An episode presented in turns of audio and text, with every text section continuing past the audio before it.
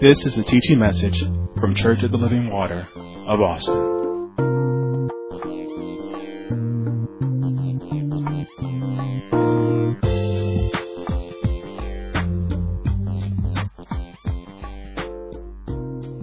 Open up in your Bibles to the book of Proverbs. We'll start at Proverbs chapter 19. And as I mentioned, we are starting the section regarding ministering to the family and the soul. And we'll subtitle this, my section one of the soul. We have two sections coming up concerning the soul, but my section one of the teaching concerning the soul is identifying the problem. Now, as we minister this, it's going to seem like our concentration is on marriage, but trust me, this applies to husband, wife, daughter, son, brother, sister, whatever the case might be. Uh, as far as the family goes, this is going to minister to you. Now, we we will have what seems to be a concentration on marriage, but trust me, this will apply, and you have to listen and pay attention to it. Now, when, when it concerns marriage, I want you to understand that marriage is God's institution. The family itself is designed by God. And it, when it concerns marriage, marriage is not designed to test you. Marriage is not designed to challenge you.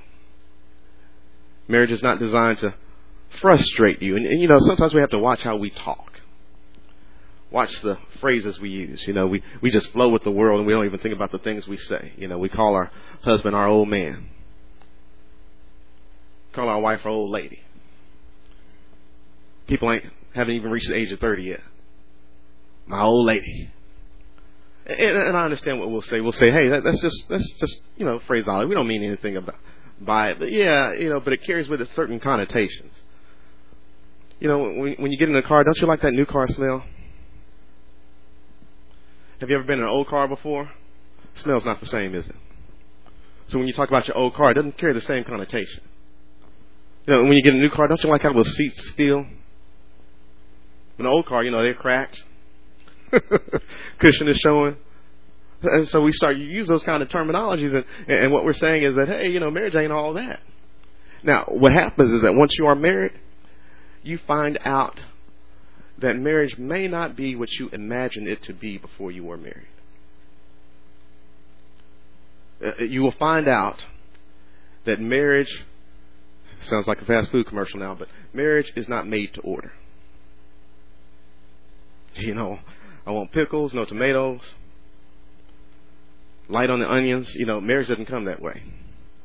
And so you have your particular idea of what it should be or how it should work out, and it, you find out that it just does not work out that way. So it's, it's possible that you end up getting disappointed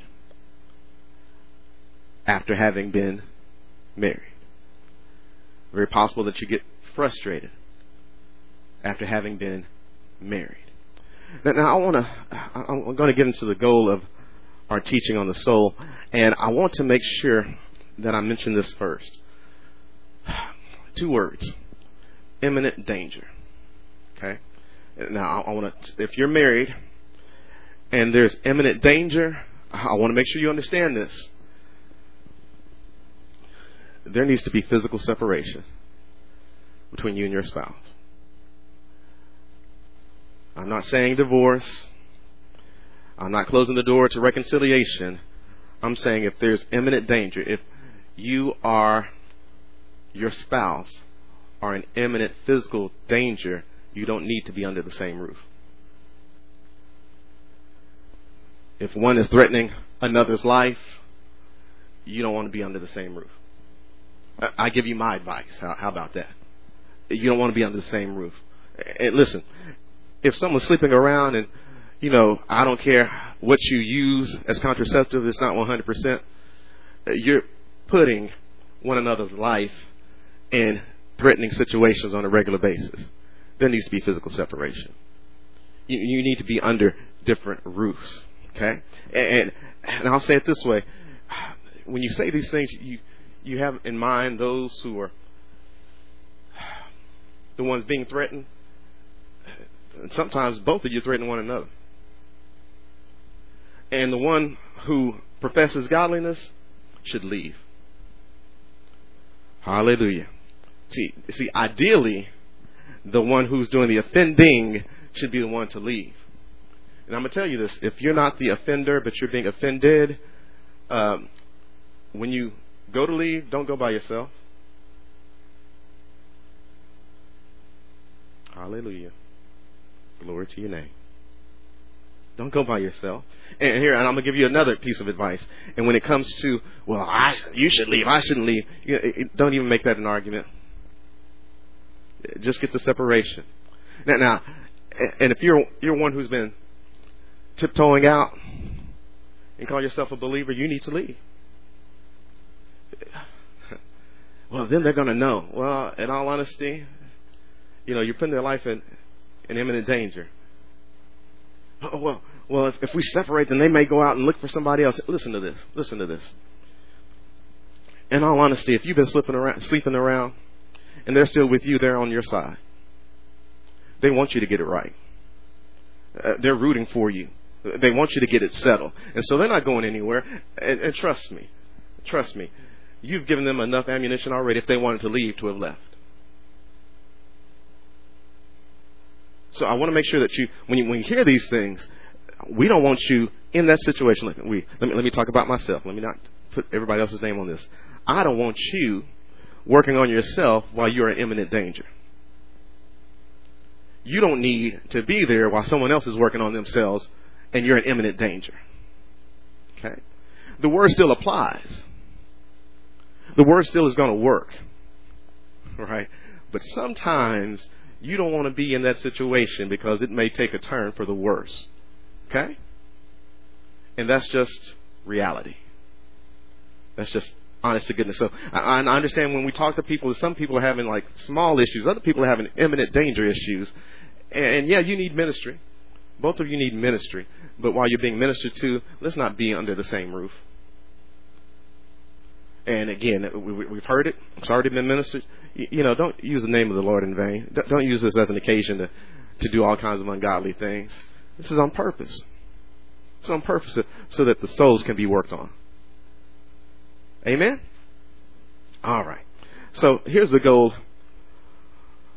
of this teaching, this section on the soul. We want to address how to deal with struggles, with wrong thoughts, depression in marriage after the newness is worn off. We want to deal with the struggles, with the wrong thoughts and depression in marriage after the newness has worn off. We want, to, we want to deal with the struggles when things are not what you thought they would be. We want to deal with the struggles with they're not the way you want them to be, etc., etc. All right, so we want to be able to address that. We want to address how to deal with struggles with wrong thoughts and depression in marriage after the newness is worn off, when things are not what you thought they would be, when things are not the way you want them to be. We want to address how to handle struggling with what you think might be a midlife crisis. Yeah, and I put that in quotation marks, midlife crisis. Again, we got to watch what we say.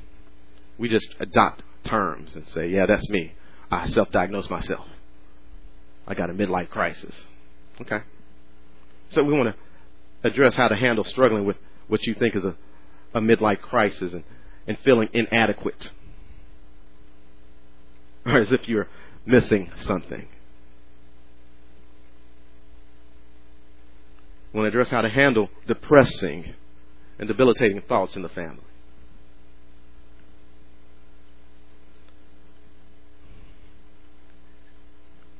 And then we want to make sure you learn how to control your thoughts. And identify when you are too hard on yourself and too hard on others. I'm taking my time with this. And let me say this again. So we want to address how to deal with struggles with wrong thoughts in and depression in marriage after the newness is worn off. When things are not what you thought they would be, they're not the way you want them to be. We want to deal with how to handle struggling with what you think might be a midlife crisis and feeling inadequate or as if you are missing something. how to handle depressing and debilitating thoughts. And then learn how to control your thoughts and identify when you're too hard on yourself and on others. So that's the goal. Have three objectives. Objective number one, I want to give you a proper view of faith with respect to marriage. I trust that people who are tuning in are people of faith. So I want to give you a proper view as it relates to faith with respect to your marriage. Objective number two. I'm going to give you what is required in combination with faith. What is required in combination with faith for every successful marriage. And objective number three. And I want to identify for you where these thoughts come from. That's why we call this identifying the problem. So, three objectives. I'm going to give you a proper view of faith with respect to marriage. We're going to find out what's required in combination with faith for every successful marriage. And then we want to identify where these thoughts come from. Now, if you're in the book of Proverbs, turn to Proverbs chapter 19.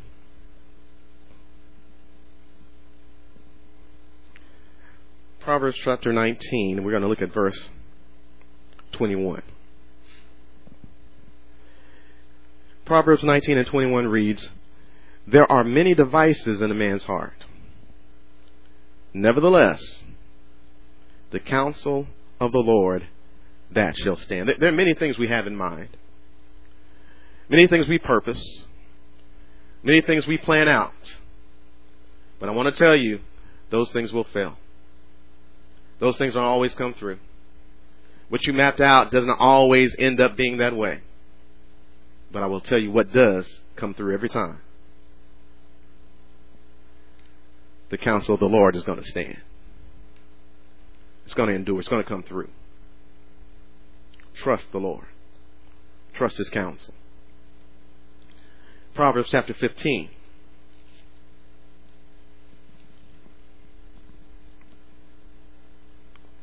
Proverbs chapter 15.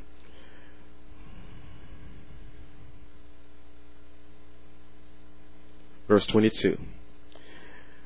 Proverbs 15 and 22 reads, Without counsel, purposes are disappointed. Purposes are frustrated without counsel. But in the multitude of counselors, they are established. In the multitude of counselors, they are established. Look, when you lack appropriate counsel, the results are going to be disappointing. When you lack appropriate counsel, you know what appropriate counsel is godly counsel, biblically based counsel, counsel that comes from the throne room of God, counsel inspired by the Holy Spirit of God. When you lack that, you are in line for disappointed results. Results that will frustrate you. Now, when it talks about the multitude of counselors, see that's appropriate counsel. I want to make sure you understand this. This is not a second, third, fourth, an opinion until you get the opinion you want. This is saying get as much of the word of God as you can. So when we talk about appropriate counsel, multitude of counselors, this is with respect to both the source and your patience. Let that sink in. This is with respect to both the source of the counsel and then your patience. Amen. Because it takes time to get more and more counsel. And we'll, we'll talk about things that patience is going to be needed for with respect to identifying the problem as well. Now, look this look at this in Matthew chapter 11. I want you to hear the words of the Lord. Matthew chapter 11.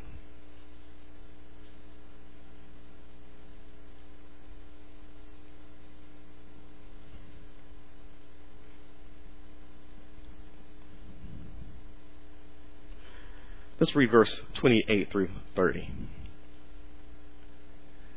Come unto me, all ye that labor and are heavy laden, and I will give you rest. Take my yoke upon you and learn of me. For I am meek and lowly in heart, and ye shall find rest unto your souls. For my yoke is easy, and my burden is light. Hear ye the words of the Lord. You're frustrated, you're disappointed. He says, You know what? I want you to have rest. I want you to have rest. And with this rest comes peace. See, when you're frustrated in marriage, when you're suffering from debilitating thoughts, when, when depression is seems like it's settling in, you lack peace. You lack rest. But there is a Savior. There is a Lord who wants to give you rest. See, because now, now we're now we're going into objective number one. I want you to have a proper view of faith as a, with respect to marriage. So, so you're a person of faith, and I want you to understand you and your faith have come to the one who wants to give you rest. He wants to give you peace. But know this this is a rest from the internal damage of sin. This is a rest from the internal damage of sin. This is internal peace. You hear me? Please understand, this is internal peace. This is peace on the inside. He's not saying, I'm going to rearrange and make world peace happen. He's saying, I'm going to make your peace come to you. I'm going to give you a peace that can endure in spite of the outside circumstances. This is a great internal peace. And I want you to understand this. No other peace is actually very good or very stable if there is the absence of internal peace. Look, you might be a child who has gotten cross with your parent. And as time goes on, you might be able to get a chance to reconcile with that parent. But if there's an absence of internal peace, that thing is very fragile. It's not stable at all. You might go off. The slightest thing, the slightest change in outside circumstances puts that so called peace on shaky ground. So I don't care what kind of peace you want. If there's the absence of internal peace, every other peace is unstable. Not so sure at all. So you need internal peace. So there must first be rest for your soul. And this rest is yours. It is yours by grace through faith. Amen. Sometimes we just need to be reminded of some things. Uh, sometimes we need to go back to the basics. Who am I? I am one who has come to the Lord who has given me internal peace. It's mine. This rest is mine by grace through faith. And what faith does, faith puts you in position. It puts you in a place, the best place for rest. It puts you in the best place for victory. Now check that out because there's an internal rest. But you want more than the internal rest. We're, t- we're talking about people in crisis. Uh, we're, we're, talking about you and your mind not being satisfied, not being uh, being frustrated, in your mind being disappointed in the situation you're in, and you've committed yourself for a lifetime. And so, yeah, you might, yeah, I got the internal peace, but you know that internal peace puts you in best place for the other rest, for the other victories that you want. Exodus chapter 17. Exodus chapter 17.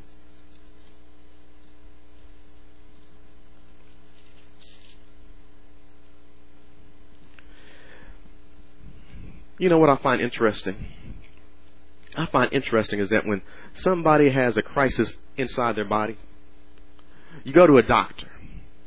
And the doctor says, you know what? Let's find out what this crisis is. They run all kinds of tests. They send stuff off for analysis and they come back to you and they say, now I know what the crisis is. You're like, doctor, can you fix it? Doctor says, I can fix it.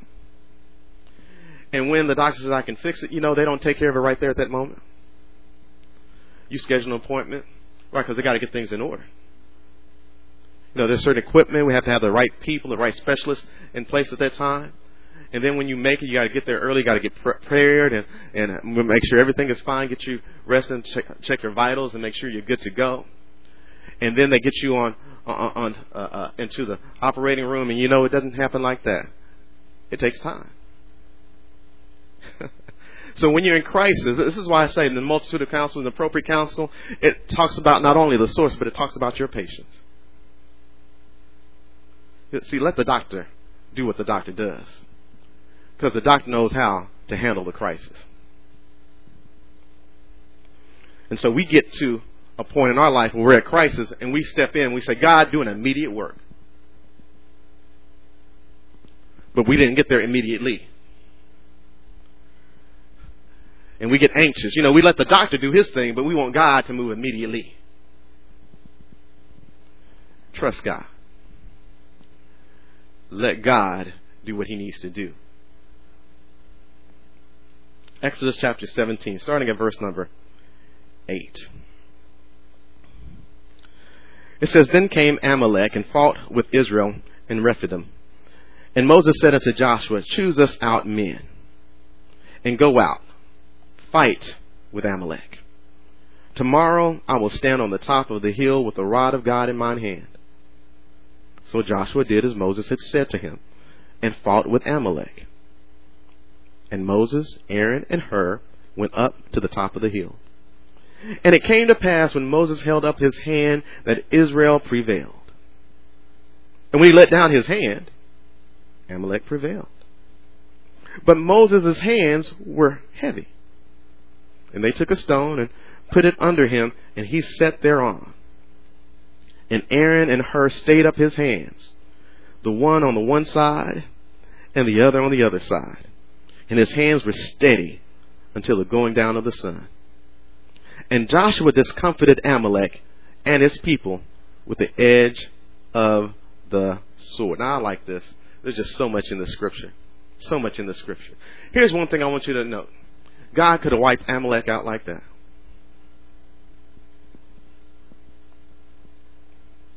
Would you not agree? Isn't that the kind of God that we serve? He's well able to win the battle without us lifting a finger. But I'm here to tell you there's some battles you're going to have to fight. There's some battles you're going to have to fight. And, and, and, trust me in this. Moses knows that he can go to God and ask God. And I am sure that when verse 1 happened, then came Amalek and fought with Israel and Rephidim, I am sure that Moses went to God. See, because they had that kind of relationship. God says, now, now I talk with him face to face. We got that kind of relationship. So there's no doubt in my mind Moses went to God in prayer. God, you see us. We, they're trying to put us in crisis. Wow. We have a people in crisis. There's a battle. There's a conflict. This conflict arises and it has to be dealt with. Otherwise, there's not going to be any rest. I'm sure Moses went to God. Said, God, you didn't bring us out of Egypt to be unsettled. You didn't bring us out of Egypt to be frustrated. You didn't bring us out of Egypt to stay in crisis. I'm sure he went to God with that. But God did not fight this battle for this people.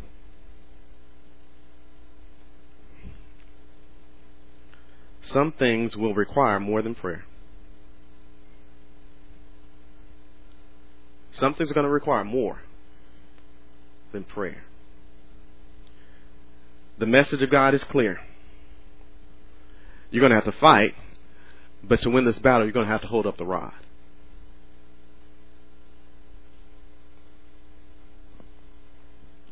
You've prayed. God heard. And there's some battles you're going to have to fight, but He's given you the strategy. He's given you, this is how you're going to win. I can't fight it for you. But I can give you, I can give you the rod to hold up.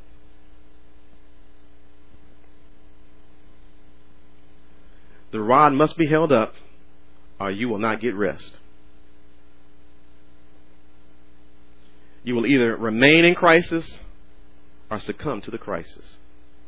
You better hold up the rod. And I'll tell you plainly, that rod is the revelation of the Lord Jesus Christ. See, Amalek didn't look to the rod, Israel did. Amalek didn't have the promise, Israel did. You, person of faith, you have received of the promise. And that promise is in the Lord Jesus Christ. And in the time of this battle where you have to fight, you better hold up the rod. Because that rod, with that rod is your victory. If you take your eyes off that rod, if that rod is not held up, then you will be discomfited. You will remain in crisis. You will stay disappointed. You will stay frustrated. But I hear him say, Come unto me, all ye that labor and are heavy laden, and I will give you rest. Not I might. Not there's a chance. It's, I, I'm going to give you rest. but you got to hold up that rod. This rod is not the psychology of the age. This rod is not positive thinking. This rod is not positive confession. No, no, you need to say things like that. I forget the terminology. There's a a, saying, you know, uh, uh, "Fake it till you make it." That's not the rod. Confess it until it is so. That's not the rod.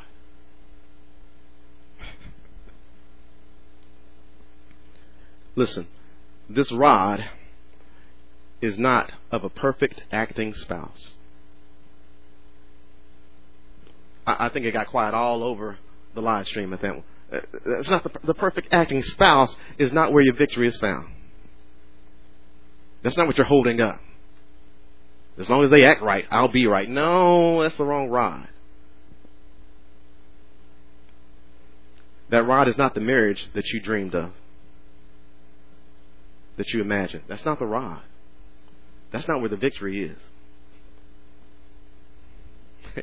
hey man, I, I like what was said in the last teaching too. You know, behaviors can change for a little bit. you know, that's not what you want.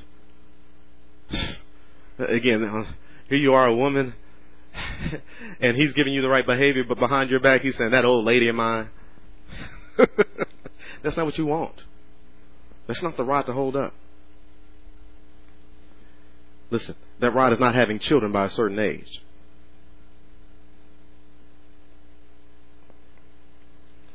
That rod is not living a certain or at a certain economic level.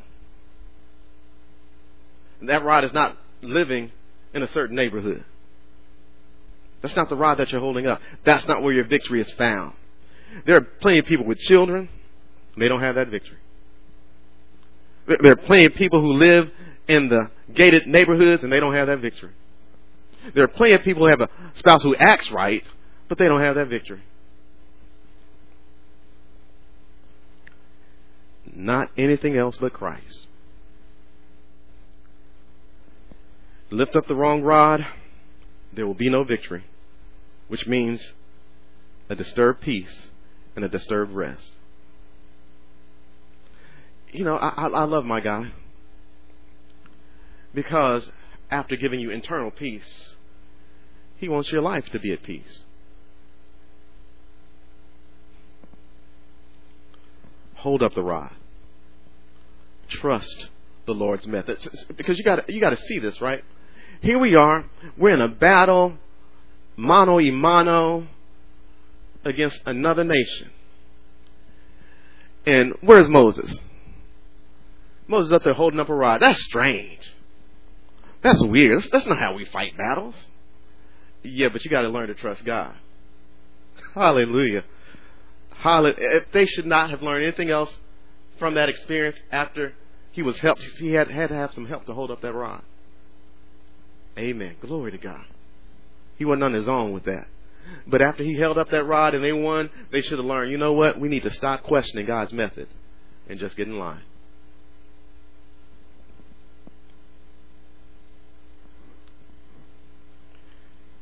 Now look at this in 1 Peter chapter 1. 1 Peter chapter 1. I want to give you a proper view of faith as re- with respect to your marriage. 1 Peter chapter 1.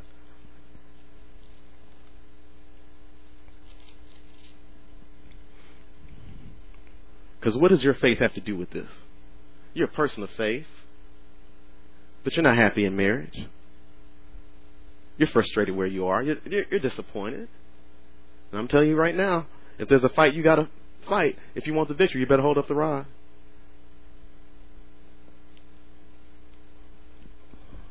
What does my faith have to do with it? First Peter chapter 1.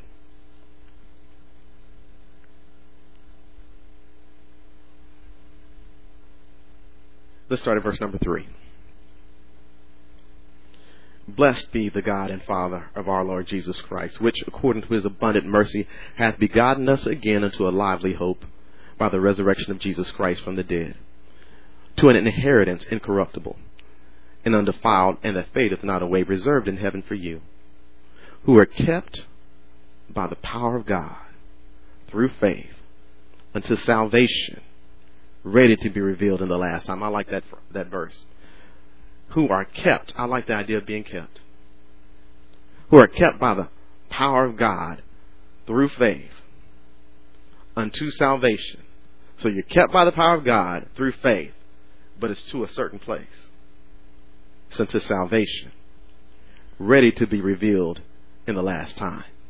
Wherein ye greatly rejoice, though now for a season, if need be, you're in heaviness through manifold temptations. Thank you, my God. I can hold on to my faith when things aren't going right. But I have to have a proper view of what my faith is getting me to. Because through faith, I'm being kept. And I'm kept by the power of God. Amen. Verse 7 that the trial of your faith, being much more precious than of gold that perisheth, though it be tried with fire, might be found unto praise and honor and glory at the appearing of Jesus Christ, whom having not seen ye love.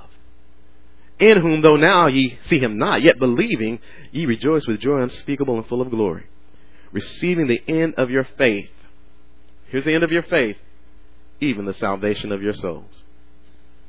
I, I want to make sure this is clear because there are a lot of things that are being taught out there that just aren't so. Okay?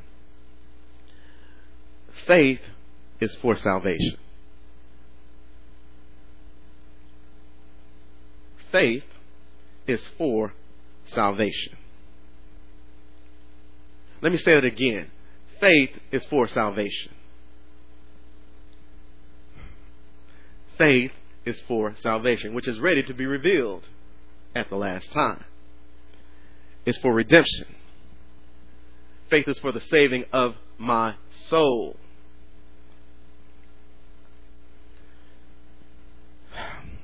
Listen, faith is not for marriage. Faith is not for a spouse. Faith is for salvation. You know, because so, some people come to God and say, God, if you give me. See, you want faith for something other than salvation. But we who are in the faith, we have come and we are kept by the power of God through faith unto salvation. And when we go through struggles, because we hold on, at the end we will receive the end of our faith, which is the salvation of our souls. So faith is for salvation, faith is for redemption, faith is for the saving of my soul. But here's the important thing everything that was tainted by sin, now, because of my faith, everything in my life now becomes influenced by Christ. Amen. And I want to tell you this without Christ, I don't stand a chance. Hallelujah. Without Christ, I don't stand a chance. But you have Christ. Christ has you. Everything in your life now gets a chance to be influenced by Christ. And it is influenced by Christ according to what I allow. It's according to what I allow. When I allow Christ into my world, how do I say this? Too many people confess the Lord and then leave Him. Let me tell you one of the dangers with wanting to be married is that when you get married, you're through with the Lord. You were faithful with all things pertaining to God before you were married. Then you get married, and suddenly you're not as committed as you used to be to the things of God. That's not the idea of marriage. Because remember, it was God. God did not give us the benefit of marriage so that we could be done with Him.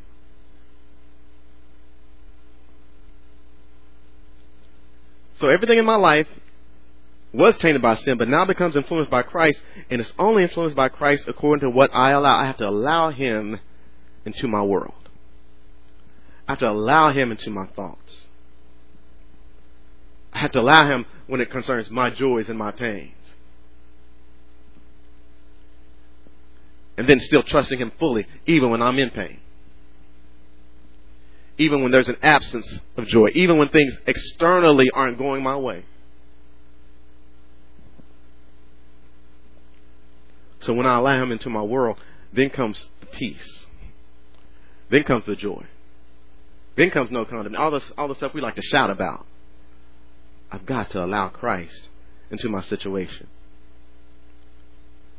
Listen, faith works in marriage, but your faith is not in the marriage. It's in God's ability to redeem you. And this is not to say that you have that you don't have peace with God. This is to say you have peace with God. Amen. Peace with God is yours. Hallelujah to your name. You know, here's what I do believe. I believe we cannot guarantee that your spouse is going to do right. But I can guarantee if you stay with Christ, your peace with God is sure. Hallelujah. Here's the thing about it. Here's the thing about it. You, you make your choice. Here you are, you're in a disappointing situation. You're in a frustrated situation. And you can, you're going to be in that frustrating situation for a little bit. Now, you can be in that frustrating situation with Christ, or you can be in that frustrating situation without Christ. You can be in that frustrating situation without the one who says, Come to me, all you that labor. He says, Come to me. He says, I'm not coming to you. He says, You come to me. So you can be in that frustrating situation without him, or you can be in that situation and say, You know what? I have peace with God. It might be frustrating right now, but I know, I know that I'm with the one who can bring me the victory. I'm going to hold up that rod. I'm going to keep it held up. And we're going to stop right there. Because next week we're going to talk about what must accompany your faith. Because there's something that accompanies faith for every successful marriage. And I want to make sure you understand this. I'm not guaranteeing you a successful marriage. But I guarantee you this without this, you won't have one. Hold up the rod. Trust God. All those methods don't seem like the method of today. You know, they, they got different types of firearms, and they, you know, they got they got new slingshots nowadays, more accurate than they used to be. That's what we should be going out and getting. We we need a bigger army. God says, hold up the rod. hold up the rod.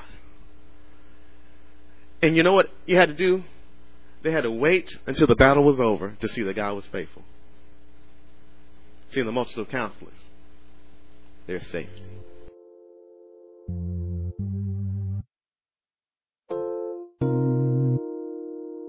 This has been a teaching message from Church of the Living Water at Austin. For more information about our ministry, please go to our website at livingwateraustin.net.